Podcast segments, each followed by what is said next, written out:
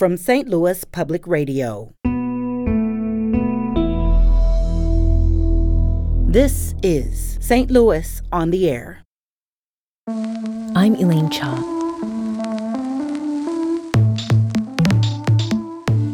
Ike and Tina, Miles, Chuck, Nelly. St. Louis has been home to an outsized number of musicians big enough to answer to just one name. The city's contributions to popular music history go all the way back to the St. Louis tinfoil, the oldest existing sound recording that we can still access in modern times.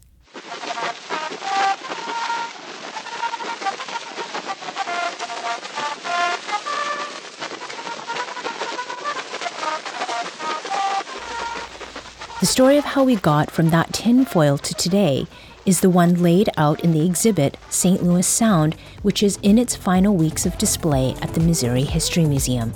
The last day to view the exhibit is Sunday, January 22nd. In August of 2021, the exhibit's content lead, historian Andrew Wanko, joined former host Sarah Fenske to talk about it. They started their conversation by digging into the history of that tinfoil recording we just heard. So this is a fascinating artifact. It's actually the first thing people will see when they come into the gallery space. So Thomas Edison invented the phonograph in the fall of 1877. This is the first device to ever successfully record and play back sound. An incredible moment in terms of humans' interaction with music. You know, on a, on a worldwide scale, this is monumental. Just six months later, in June of 1878, one of these incredible new machines is being demonstrated in St. Louis at a 4th Street hat shop just around the corner from the old courthouse. Uh, and the fragile tinfoil recording made that day is now the oldest existing sound recording in, from America that we can hear in modern times. It's amazing that it has survived all this time. So, the way the phonograph worked was uh, you hand cranked the device, and a piece of tinfoil was wrapped around a cylinder. You sort of shouted your message uh, towards this cylinder, and a little needle scratched the sound vibrations onto the tinfoil. Now, I don't know about you, but I can't get a piece of tinfoil off the wrap without wrinkling it all up yeah. Uh, when I'm in my kitchen. So that's it's amazing that this thing has survived because clearly these were incredibly fragile. Um, so we we know some things about it and we don't know some things about it. Uh, it's likely that the voice was that of St. Louis newspaper journalist uh, Thomas Mason. The reason being because he owned one of the first 10 phonographs in existence, so he likely had the only one for hundreds of miles. He paid $95 for it, an incredible amount of money in 1877. Hmm. Uh, so he was probably demonstrating this machine at this 4th Street hat shop. You heard a little snippet of it there. You can hear uh, someone playing a cornet, and then it's followed by a man's voice reciting Old Mother Hubbard and uh, other nursery rhymes. Uh, he actually messes up the words to Old Mother Hubbard while he's talking, so it's also the world's oldest blooper. So How typical. That's yeah. amazing. And I guess part of what I find myself wondering, there were others of these machines out there. Do we know what led to this being preserved when so many similar recordings weren't? That's the part we don't know. There's a, a huge portion of this thing's lifespan is sort of a mystery. Hmm. So somehow it ends up in the collections of a Michigan antique shop. And in the 1970s, this man's daughter donated donated it to the Museum of Innovation and Science that's based out of Schenectady, New York. The connection there being that that was the home of General Electric, which Thomas Edison helped found. So in the 1970s, she donates it to the museum as part of their Edison collection. And it wasn't until 2012 that we actually learned what was on this tinfoil, because if you had actually tried to play it back using a needle, it, it would have destroyed it forever. Hmm. So in 2012, uh, researchers at uh, Berkeley Laboratories in California actually made a three dimensional model of the tinfoil's sound sound ridges and use that to reconstruct the sound that you actually just heard a moment ago. So that's that's the amazing part of it. There are only two known playable quality tinfoils in the United States. The other one lives in the collections of the Henry Ford Museum. Uh, of course, Henry Ford was a close personal friend of Thomas Edison's, oh, which explains how that one got there. Uh, but so that's it. Really is a incredibly monumental artifact. You know every recorded sound you and I have ever heard sort of answers to this thing as a common ancestor. That is a pretty amazing idea. That is amazing. Mm-hmm. And the other idea that's amazing to me is that you got the idea, or the Missouri History Museum got the idea, that you could do an exhibit that would kind of take us from the tinfoil through all of these moments and sort of encompass all of this. This seems like an extraordinarily big piece of history to bite off here. Absolutely. yeah, we I don't think we realized how big of a bite we were taking, but it's a crucial one because St. St. Louis is a musical city on par with some of the greatest in the country. Um, you know, I, I really think St. Louis's musical legacy has been underappreciated on a national scale. When you look at how many genres that we touched, you know, we not just having popular musicians in these genres, but groundbreaking musicians. Scott Joplin, Tina Turner, Miles Davis. These were these were people who totally redefined genres, and people afterwards would have to answer to them for all time. You know, these are incredible musicians, and it goes beyond just the typical genres we often think of St. Louis being associated with, like ragtime and the blues. We have huge histories in country and western music, punk hmm. rock, hip hop long before Nelly. There was a lot of exciting things going on here. So we wanted this exhibit to sort of be a cross section, look across genres, across eras at all of the popular music St. Louis has produced. It's obvi- obviously we couldn't, you know, with 10 galleries, we couldn't include everything, but we wanted a sort of St. Louis 101. If you know nothing about St. Louis music, this is the place where you can come and spend an hour and get that basic understanding that you need to really appreciate what this city has produced. Hmm. Well, we're going to play some of those tunes that the city helped produce and inspire. But before we get to that, I'm, I'm curious. I know there's so many different genres that you look at. I'm wondering if you found any commonalities or, or through lines that kind of connect big chunks of this history that you maybe hadn't thought of before you started this work? I think the through line in the St. Louis story is less about our particular sound and more about how we interact with the rest of the country geographically and culturally. You know, St. Louis has always been this sort of middle ground. We're sort of equal parts north and south, equal parts east and west, connected in every direction by river and rail. So no matter what genre you're talking about, St. Louis always has this connection because people were constantly coming here in waves and they were bringing music along with them.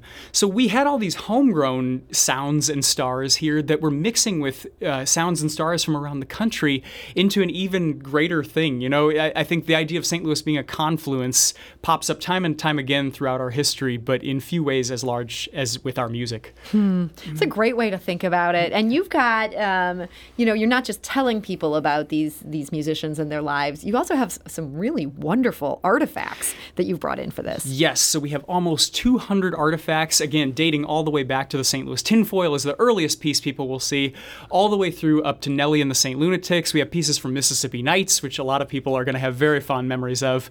Uh, so across that spectrum, nearly 200 artifacts, uh, both from the Historical Society's collections as well as more than 100 pieces that are on loan from the surrounding music community.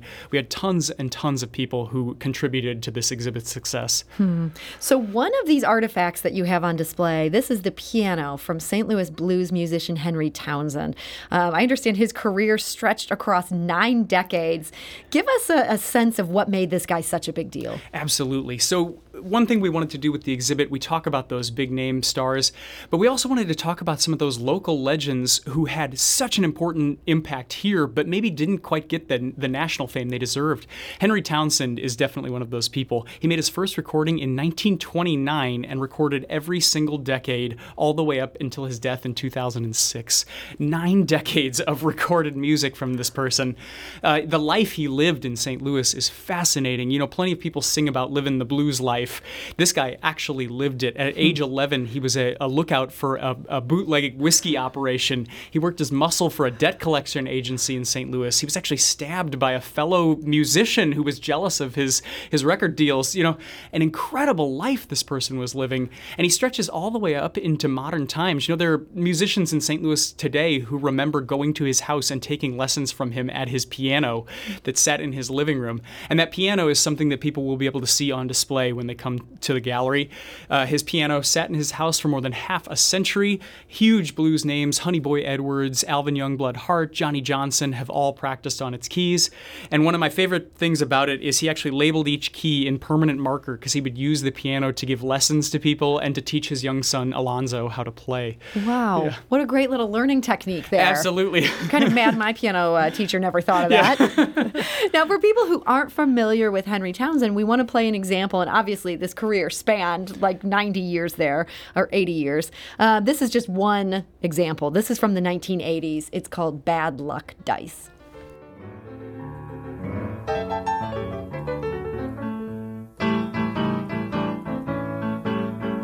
I've lost all I had, and there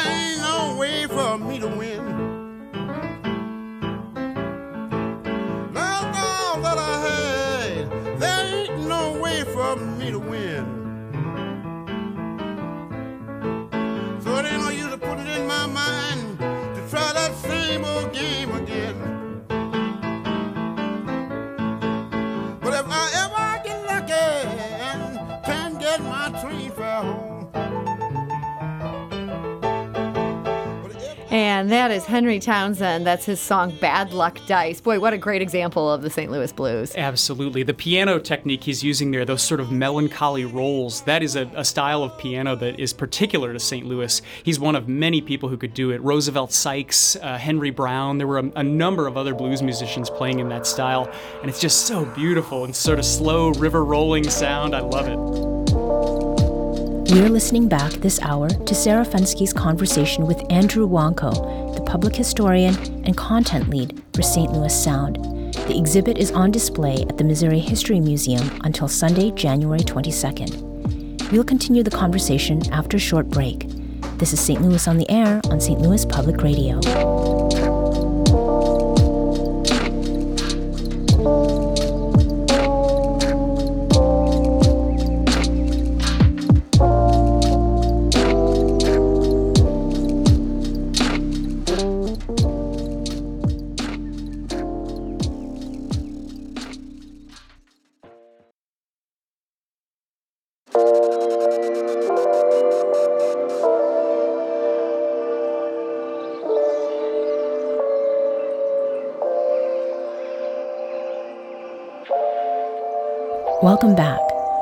This hour, we're listening to former host Sarah Fenske's 2021 conversation with the exhibit's content lead, historian Andrew Wanko. Now, Andrew, St. Louis has been home to an outsized number of musicians, but perhaps none bigger than Tina Turner. Yeah, yeah. Talk about a name, another name that you you don't even need her last name. Tina is Tina. Tina. Uh, and the story of Tina Turner is fascinating because she covers such a wide um, a wide array of time. She reinvented herself multiple times, and she's just this huge figure that keeps popping up throughout popular music. Um, her story really begins with Ike Turner moving his band to St. Louis. Ike Turner was a Clarksdale, Mississippi native, and in 1954, looking for better prospects, he moved his band, the Kings of Rhythm, up to East St. Louis, where he took up a residency.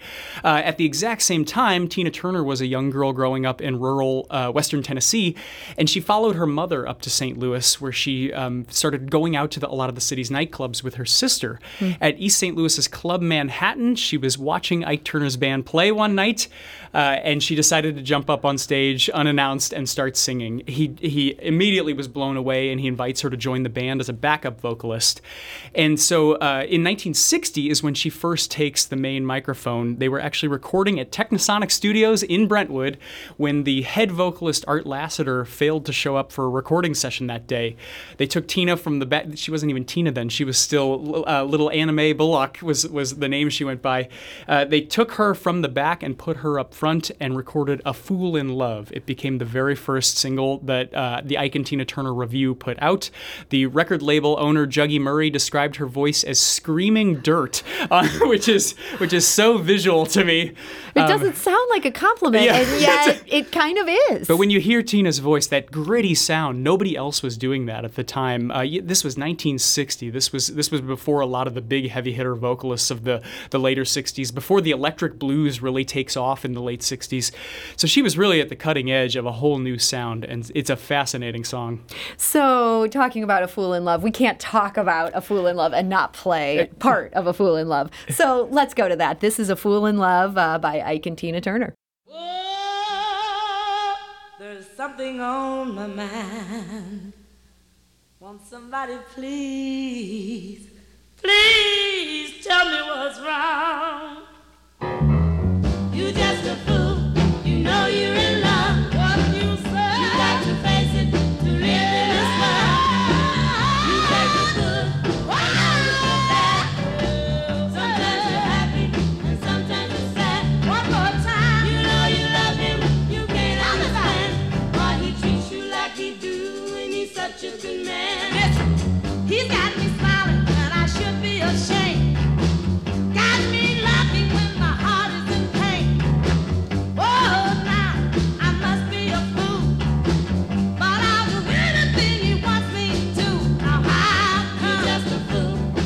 So that is Tina Turner, of course, um, with lead vocals on A Fool in Love. That was really the first song they recorded together. That was the first big hit single that featured Tina Turner as the head vocalist. And from that moment, you know, it's funny, Ike Turner actually thought of that recording as a demo that they would later come back and add Art Lassiter in as the main vocalist.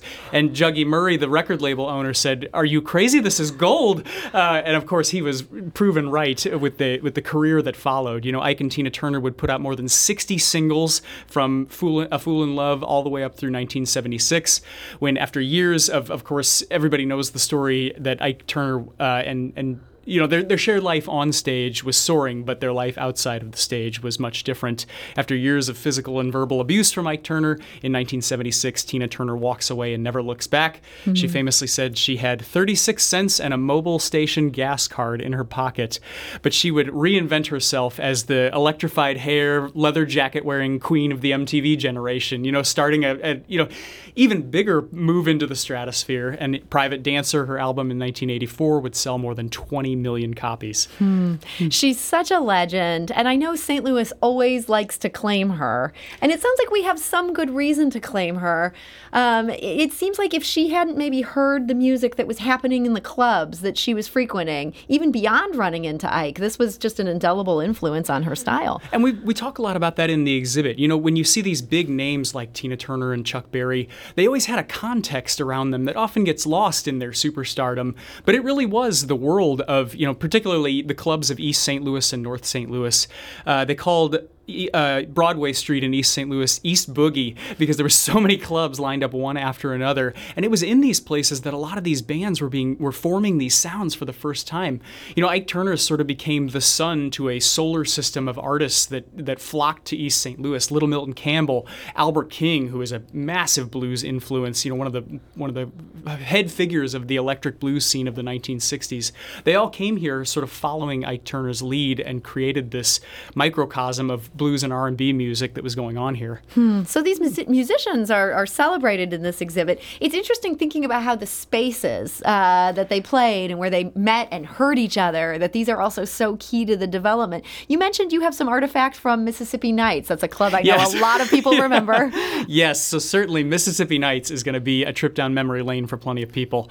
Uh, from 1979 until 2007, it was the mid-sized music venue in St. Louis. A lot of people probably initially actually think of it as a rock and roll club, but when you see, we have a list in the exhibit of 300 of the biggest shows that ever happened at Mississippi Nights. Mm-hmm. When you see these shows, it pretty quickly dispels that notion. They had everyone at Mississippi Nights. Uh, Nirvana's only St. Louis show was at Mississippi Nights in 1991. Hmm. Uh, Toots and the Maytals, Sir Mix-a-Lot played Mississippi Nights. All sorts of people. Kenny G played Mississippi Nights.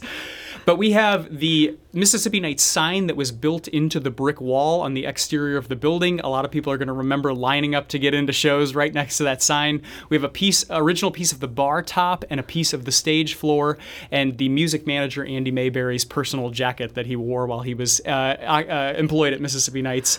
So a lot of really cool pieces there. Boy, those are some great artifacts. And so that's one I think anybody can access that. Anybody at least living here at the time who liked music. That club was just man, people still still talk about that so much to this day. I want to talk about some more obscure aspects of St. Louis music, and you really get into this here. Did you have specialized help to sort of figure out, okay, here are the ones that these might not be obvious, but these were a big deal?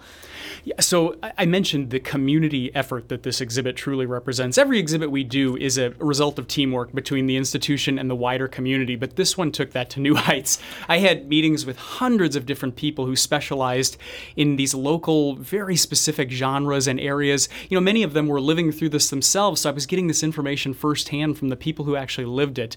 Easily one of the most fun exhibits I have ever worked on. Get to hang out with yeah. music people. Uh, yeah, all all the time, and people were so generous. They had you know these these treasured objects that they were so excited to show me. I think because it's a it's a common refrain throughout the St. Louis music community that we don't get enough attention for the incredible music here. People are, are hungry to see St. Louis uh, being shown under the spotlight.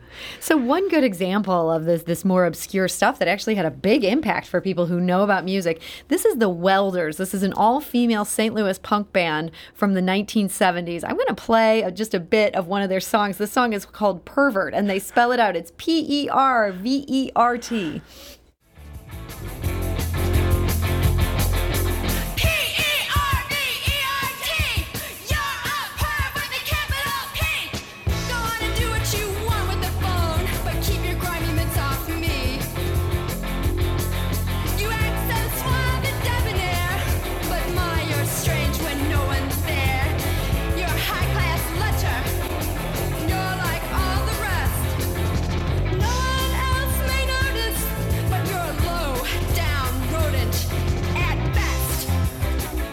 a low down rodent at best. That is pervert from the welders.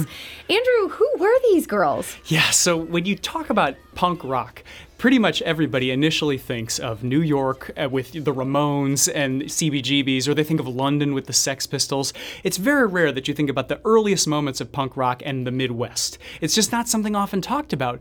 But when you dive in a little bit deeper, you find out we had that same subculture happening right here. So the Welders were an all female punk band that formed in 1975 right here in St. Louis. Uh, those, those voices you're hearing are teenagers. When they first formed, none of them even had driver's licenses. Wow. They were that young. And uh, they formed in 1975. That is before the Ramones or the Clash put out their first album. Like these, they are at the cutting edge of punk rock music. And it's this fascinating band because, you know, beyond the people who were in that, that small St. Louis punk rock scene that was happening, they're almost completely unknown. They, they never actually put out a record while they were a band in the 70s. They were only around for a couple of years and then that was it. You know, they, they went on to college and, and all those all those sorts of things. But for the people who were around at that moment, you have no idea how many people I talked to who said, "You've got to talk to the Welders. They're they're the coolest band." And like, and when you see them, when you come to the exhibit, we have stage clothing from all four of the members on display. It's sort of equal parts like thrift shop find homemade clothing with just the you know this campy, wonderful flavor to it. And they were so confident. Like you listen to these songs they're writing, they're they're in the middle of what was then a very male-dominated world. Early punk rock was very uh, For sure. That's the understatement. yeah, and, and here they are up on stage, and they were they famously at their shows, if they had an unresponsive crowd, they would scream at them, "Is this an audience or an oil painting?" And I love these girls. They sound like the most amazing teenage girls in the world. What happened to them? They went to college. I mean, are they now just hiding amongst us? Just, yeah, just the, you know. the welders exist amongst us, and that that's the most fun of all this is that I get to meet these people who are who are still around and doing really interesting things. Um, so the welders were around for a handful of years. Their music manager had actually gotten them studio time to put out what would be their first record. Uh, he traded some time with the record studio in exchange for free advertisement in the music newsletter that he ran, because people forget how hard it was just to get studio time. It's- you know, these girls don't have money; they're high schoolers, uh, and so they actually recorded the songs you hear there, but then soon after his music newsletter folded and the record was never released. The, the master tapes were lost and uh, by the studio they were presumably recorded over. So the song you're actually hearing there was remastered off of a sort of moldy old cassette tape that was given to one of the girls at their 1970s recording. In 2010, Jason Ross, a local record label owner, actually released the Welders material for the very first time. So it's amazing that we're able to hear this stuff because it, it was presumably lost for all time. Uh, and here, here we are listening to them now. Wow, what a story. Uh, we're talking today to Andrew Wanko. Um, he's with the Missouri History Museum. St. Louis Sound opens this Saturday. It's got stories of people you've heard of, stories of people you probably haven't heard of, but should have heard of. Um, and that's a great example there with the Welders. Um, now, a lot of people think about St. Louis hip hop, they think about Nelly and the Lunatics. You make a case that the city had a lot of hip hop culture going on before that. Um, and you introduce people to Dangerous D. Yes. Who was Dangerous D? Absolutely. So hip hop, similar to punk rock, these were two musical styles that both rose in the 1970s, sort of outside the established music genre world. Uh, they were, uh, you know, radio stations would not touch them. They were totally toxic. And when you think about hip hop, you typically think of New York, East Coast versus West Coast, New York or Los Angeles. But similarly, that culture was in St. Louis from the earliest moments. Uh, actually, Jim Gates, who was a owner of East St. Louis radio station WESL, was the first person to ever play the Sugar Hill Gang's "Rapper's Delight" on the air in 1979. He's regularly talked about, um, you know, Joe Robinson, the founder of Sugar Hill Records, openly talks about how this is true, uh, and it's incredible. You know, you think of that being a New York song, and here we are in the middle of the Midwest playing it for the first time. So we had all these exciting things going on, but very little of St. Louis's early hip hop made it onto record because people were looking to New York and Los Angeles for all of the rising stars. But the, one of the earliest hip hop records was put out by D- DJ Charlie Chan and MC Dangerous D, who were two University City High School students uh, who walked into Vintage Vinyl one day and demanded that they finance a record of theirs. And uh, Tom Ray and Lew Prince, the owners of Vintage Vinyl were so impressed by their confidence that they agreed to do it. I was, okay, I just did a double Yeah. take there. Wow, that worked. So this was in 1986. Uh, so this is again one of the earliest releases by a St. Louis hip hop artist. Dangerous D, you know, th- they produced a couple thousand copies of the actual record. It had some local, regional play, but it never really made it too far beyond. But this is, you know, more than a decade before Nelly sort of puts St. Louis hip hop on the map in a national way. Already, this exciting stuff is happening here. Uh, Dangerous D unfortunately passed away in the mid 90s, but DJ Charlie Chan has gone on to a huge career. He's actually the DJ for Darryl McDaniels of Run DMC. Uh, so he has since continued in the hip hop world in a very big way. But it's a fascinating record. Uh, the, the cool, fuzzed out reverb guitar was apparently played by one of Vintage Vinyl's employees on the, on the spot that day. Wow, they really put it all into this. I, I'm going to play a track by Dangerous D. This is Power of Soul. Is this from that same first record? Mm-hmm. This is the same first record that I just mentioned. This, so this is 1986 St. Louis hip hop. Wow, and these guys brought this into being by basically telling Vintage Vinyl's owners that they had to. I love that story. Let's play Power of Soul. The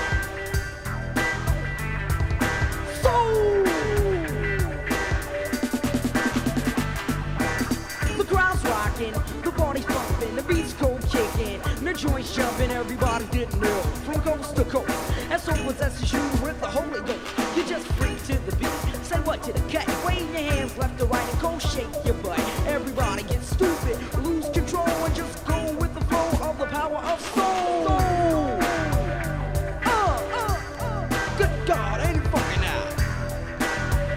And that is Power of Soul. Boy, that's a that's a very early hip hop track there. Do you see a through line kind of connecting that early effort to Nelly and, and the more prominent stuff that would come out of St. Louis in a decade later? Well, that's the thing. So St. Louis has all of these all of these hip hop artists that are doing fascinating things locally, um, but nobody is really looking here until Nelly. And at, at that moment, obviously, St. Louis blows up huge. Uh, this what they call the St. Louis bounce, the sort of uh, you know midwestern flair, the children's nursery rhymes mixed in, the heavy bouncing beats. Nelly and the St. Lunatics sort of pioneer that, but then of course a whole bunch of artists come out afterwards. He sort of opens the floodgates to all of these record executives coming here looking for the next Nelly. So you get Chingy and J-Kwon, Jibbs and Huey, all in like these are all top 10 Billboard hit artists that come out in a span of like four or five years. So it's great to see St. Louis did finally get the, the sort of recognition for the hip hop culture that we do have, but it, it predates Nelly by a number of decades. Hmm. So that hip hop culture is still going strong, and yet at the same time, I imagine there's other things in St. Louis that have kind of, you know, are, are percolating along. I mean, do you have any sense of, as you look to the future, what do you see as the thing that's on the horizon that could end up blowing up next?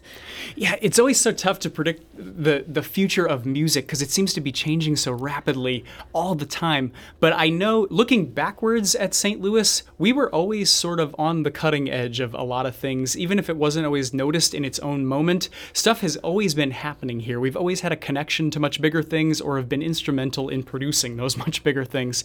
So I think there is going to be no shortage of great St. Louis music to come in the future because we still have that strong musical, you know, community that I, I've talked a little bit about. You know, hundreds of people helped me with this, and I saw no shortage of generosity. I was invited into people's houses before the pandemic started, and you could do that sort of thing. Uh, but people, people were just so kind and so excited to talk about this city and its legacy. So I think the future is very bright for St. Louis music. And one of the things I love most about anytime you start talking music with people, we all have such a personal perspective on this. You ask anybody for their favorite piece of music, they might feel really strongly about that. And it's just so subjective in some ways.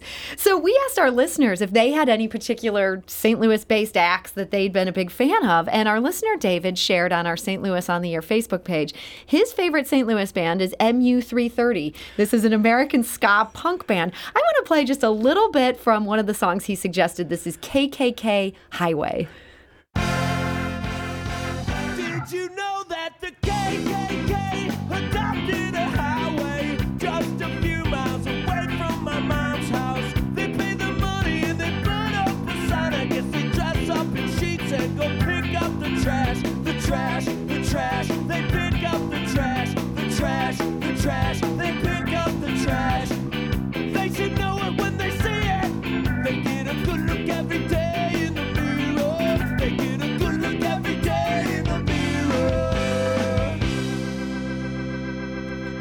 That is the St. Louis band MU330. We want to thank our listener David for recommending this, this KKK highway. And Andrew, part of what I thought made this sort of important to talk about is A, this is ripped from the headlines, right? The KKK ended up adopting a stretch of I 55, but also music can be so political. Absolutely. Yeah, that, that uh, takes me back to high school right there. You remember that song? yeah, so MU330, uh, they were named after the St. Louis University High School music class where they all met together for the first time. And that's one of a number of sort of ska punk bands that come up in St. Louis in the 90s. The other one is obviously the huge band The Urge, which has a massive local following. But that's, yeah, so the story of the, the KKK adopts a stretch of Interstate 55, I think was it 2001, right around there. Um, and it ended up being this big battle over could you could a hate group adopt a highway? Yeah. And they ended up renaming it the Rosa Parks Highway. It's so it's this fascinating look at you know pop music combining political uh, this very localized uh, debate that's going on. They have another wonderful song called Hoosier Love, which talks about that oh so St. Louis of things, the Hoosier, which is this fascinating local name that we have. You know, elsewhere Hoosier means something entirely different. If you go to Indiana, that's a that's a compliment, but here it's this uh, it's this interesting sort of uh, you know almost like redneck but much more urban sort of person. Uh, so I, I just love when bands are tying in these local references. It's so fascinating. And again, that St. Louis just has this culture, and music is such a part of that culture and identity of the city. And so that that's like I said, that takes me back right there. And we're hoping that's what's going to happen with people in this exhibit. No matter if it was Albert King or MU330, no matter who your musician was, when you see them in this exhibit, you're going to go back and realize all over again why you loved this music so much. You know, it's funny. We started out this conversation where I was talking about just the hubris that goes into you're going to get a century and a half of popular music into one museum exhibit. But really, by telling the story of St. Louis music, you're telling the story of St. Louis too. It's an even bigger story. His, historians love to sort of compartmentalize things into well, that that's immigrant history, or that's food history, or that's baseball history. But in reality, it's never so clean cut. Music history, St. Louis music history, is St. Louis history. When you go through this exhibit, you're going to be learning about musicians and songs, but you're also going to be learning about race and ethnicity. You're going to be learning about fashions, local n- neighborhoods, these the places and the radio stations where this all happened. All of that context that is the wider St. Louis story. We want to make sure that that is just as celebrated and just as a, par- a part of this uh, fascinating exhibit. You mentioned a couple times the challenges of fitting all of this into one very small space. This gallery is about the size of a high school swimming pool, just a oh little my bit goodness. bigger. Yeah, and we're trying to cram almost 200 artifacts and more than a century of history in there. The downside to all that is there are going to be moments where very worthy musicians got minimized or left out completely. But that's the thing. We weren't trying to create a list of the most important musicians or even a hall of fame. This is more, we tried to think of this exhibit almost like a really wonderful album. You've got some mm-hmm. greatest hits, you've got some deeper cuts, even a novelty tune or two. It's a sampler platter of St. Louis music, so then you can go out and learn more on your own. You can you can find these stories out there and you can have that base knowledge so you can experience the city in an even bigger way. That was Sarah Fenske's 2021 conversation with Andrew Wanko, the public historian and content lead for St. Louis Sound. The exhibit is on display at the Missouri History Museum until Sunday, January 22nd. Admission is free.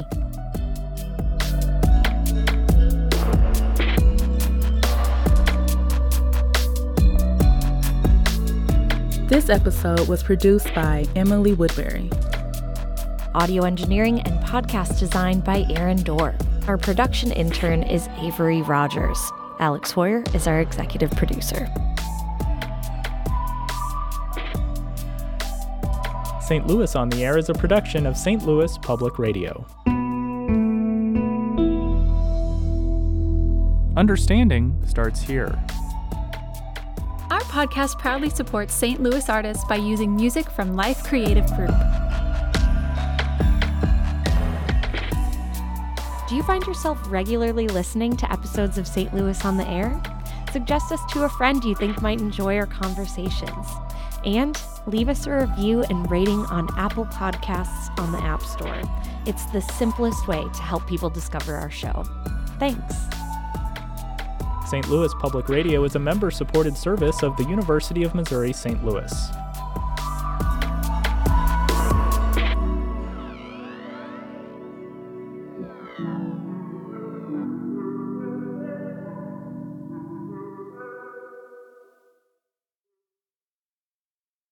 Support comes from the Missouri Forest Products Association.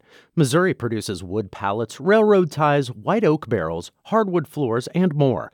Details on the variety of products made in the state are at choosewood.com.